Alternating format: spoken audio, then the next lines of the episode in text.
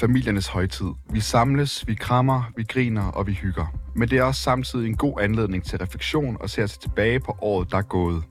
Netop det skal vi gøre sammen med vores næste gæst, Maria Hoffmann, der som mangeårig psykiatrisk patient har oplevet et system i knæ indefra. Ja, og så kan hun også se tilbage på et år, hvor det endelig er sket en afgørelse i udvikling i hendes behandlingsforløb.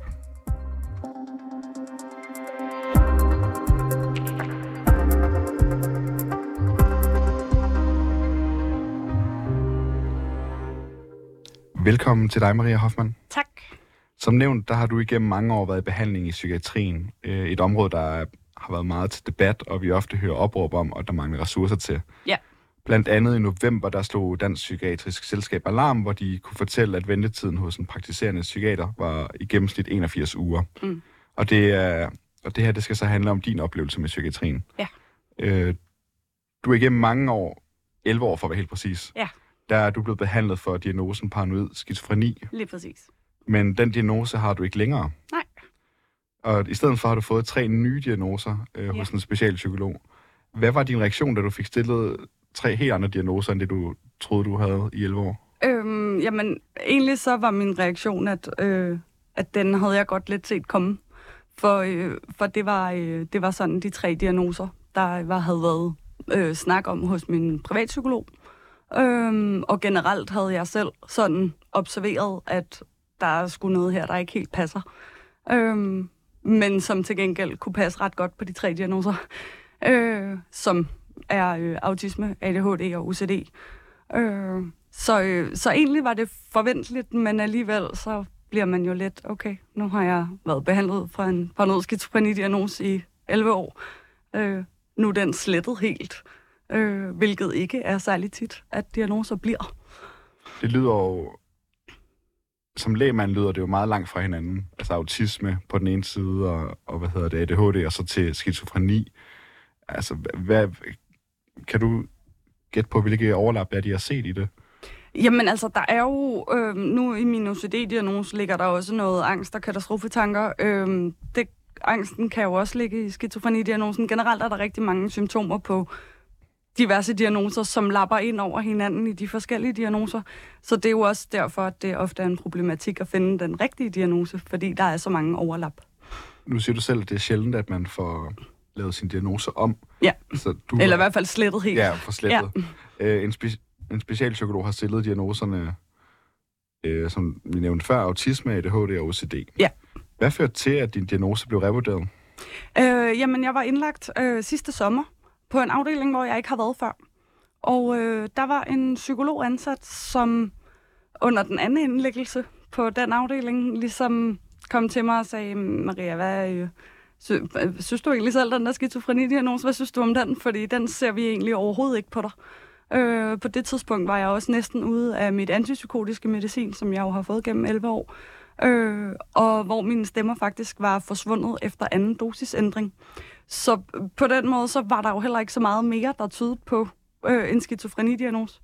Øhm, så hun øh, fik egentlig sat gang i det, og først havde, fik jeg at vide fra distriktspsykiatrien, at hvis jeg skulle udredes, så, øh, så måtte jeg gå i det private, fordi de faktisk ikke havde ressourcer til det. Øh, og på daværende tidspunkt var jeg jo tilknyttet distriktspsykiatrien, der er stadig. Øhm, og så kom jeg til min første samtale efter indlæggelsen, og fik at vide af min psykiater, at øh, nå, men de havde egentlig besluttet, at de gerne ville udrede mig alligevel. Mm. øhm, så det blev specialpsykologen sat på, den opgave. Ja. Hvilken betydning har det haft for dig, at du endelig har fået stillet den rigtige diagnose? Øh, jamen, det har haft en sindssygt stor betydning, både for min selvindsigt og min udvikling det sidste år. Øh, altså det med, at jeg nu ved, hvorfor jeg reagerer, som jeg gør, og hvorfor jeg øh, hele mit hele mit system er, som det er, og øh, den forklaring på, at jeg altid har, øh, siden jeg var øh, børnehavebarn, og selv kunne ligesom tænke, øh, at, at der ligesom er kommet en forklaring på, hvorfor jeg altid har følt mig anderledes, eller forkert, eller sådan, altså altid lidt som det sorte får. Det har været meget, meget vildt at opleve, hvor meget der er sket det sidste år. Du fik stillet diagnosen paranoid skizofreni, da du var 17 år gammel. Ja. Hvor længe har du følt, at, at den diagnose har været off? Øhm, jamen altså, jeg har jo været enormt medicineret øh, hele tiden, og da jeg fik diagnosen, der øh, tænkte jeg jo ikke rigtig selv over det. Jeg tænkte bare, okay, det må, det må jo nok være rigtigt. De ved jo, hvad de snakker om, ikke?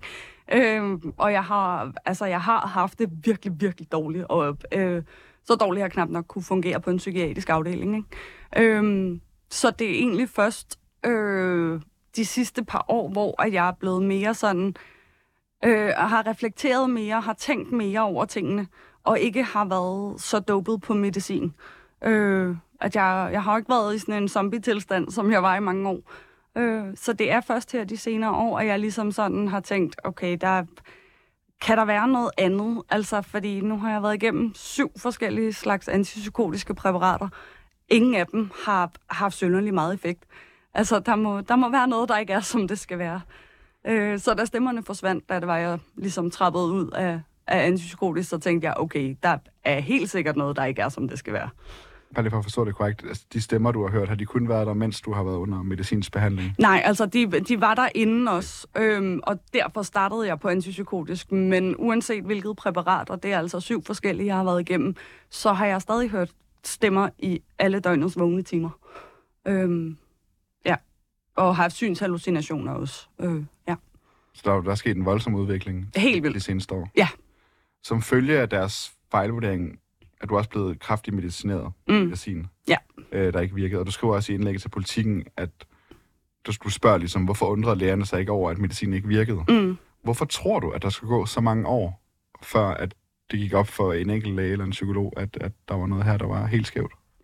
Jamen, jeg, altså, øh, jeg har selv haft enormt svært ved at udtrykke mig øh, og forklare. Og om det har været på grund af, at jeg har været så medicineret, eller om det har været øh, af andre grunde, det ved jeg jo ikke. Men, men det, at jeg er blevet så meget bedre til at forklare, hvad det er, der rent faktisk sker, og øh, sådan bivirkninger på medicin, jamen altså, hvis jeg stadig hører stemmer, så er der ikke nogen grund til at tage det. Altså, øh, så jeg tror, at, at der er gået så mange år, både fordi jeg selv er blevet bedre til at forklare, øh, men også fordi, at øh, altså, der, der er sgu ikke... Der, når man er indlagt, for eksempel, så er det jo... Så følger personalet og psykiateren på, øh, på afdelingen, de følger jo lige så meget diagnosen, og al behandling, øh, eller det meste behandling i psykiatrien er jo diagnosebestemt. Så der er jo en bestemt behandling ud fra hver diagnose, så de har jo fulgt den behandling. Og jeg tror ikke, det handler om, at der ikke er nogen sygeplejersker på øh, de afdelinger, jeg har været indlagt på, der har haft mistanke om, at der var noget, der ikke var helt rigtigt. Det tror jeg ikke, der er, men jeg tror ikke, at der sådan er en, hvad hedder det, der er ikke, det, det, er, ikke så, det er ikke så tit, at, at de sådan tænker ud af boksen, og øh, lige sådan, det er først her de seneste par år, at man ligesom er begyndt, okay, nu fjerner vi alt medicin, og så starter vi forfra. Øhm, og så har ressourcerne jo også været øh, ret meget i bund, så, så det kræver også meget, både og, øh, hvis man skal være indlagt under, ikke? Øh, når det er, man skal trappe ud, men også en udredning, det er jo ikke bare sådan lige at knipse med fingrene.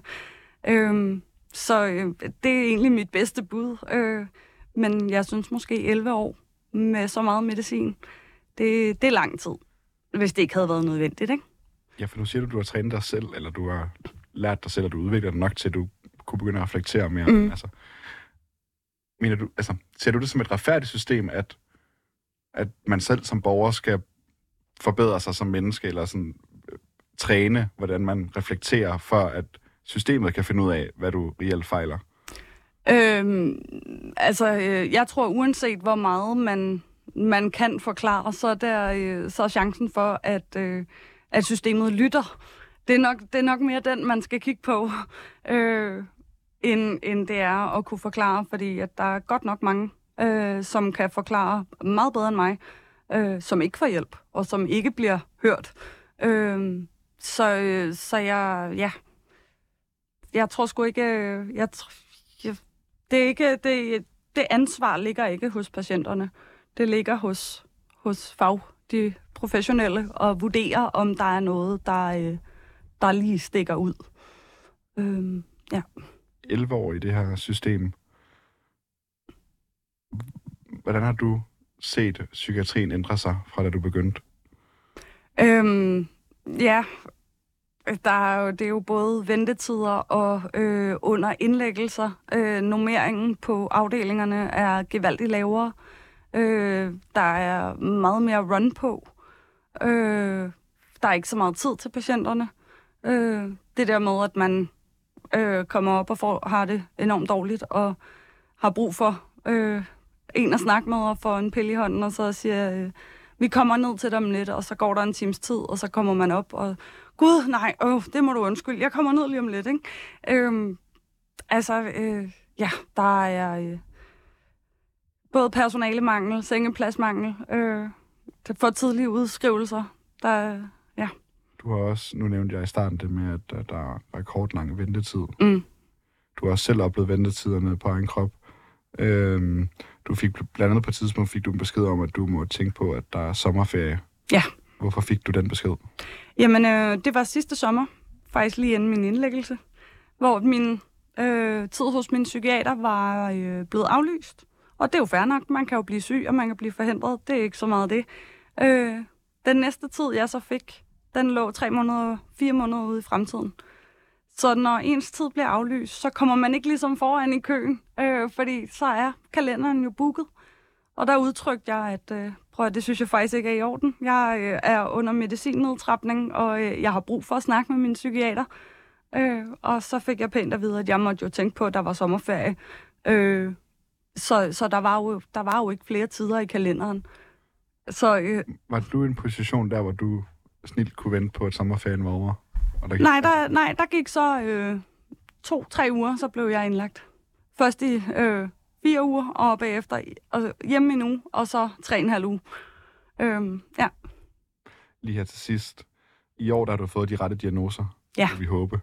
Øh, og du har, nu skal du til at se fremad. Hvordan tror du så, det vil hjælpe dig i din hverdag, at du nu har fået øh, de korrekte diagnoser? Jamen allerede nu kan jeg jo meget bedre planlægge min hverdag øh, i forhold til, øh, at jeg ved, at jeg har brug for øh, restituering og, øh, og dage, hvor at jeg øh, kan slå hjernen fra og bare være mig selv. Øh, så øh, jeg er ikke i tvivl om, at, øh, at fremtiden ser lys ud. Nu har jeg fået bevillet flexjob efter øh, 10 år på offentlig ydelse. Så, øh, så allerede nu er, øh, er det godt, og jeg har ikke været indlagt i over et år, og jeg har ikke selv skadet i ni måneder. Så jeg er ikke i tvivl om, at det kommer til at gå godt. Kan man sige, at du forstår dig selv lidt bedre nu? Det kan man vist roligt sige. Maria Hoffmann, som har været psykiatrisk patient i mange år. Tak fordi du kommer hen. Velbekomme.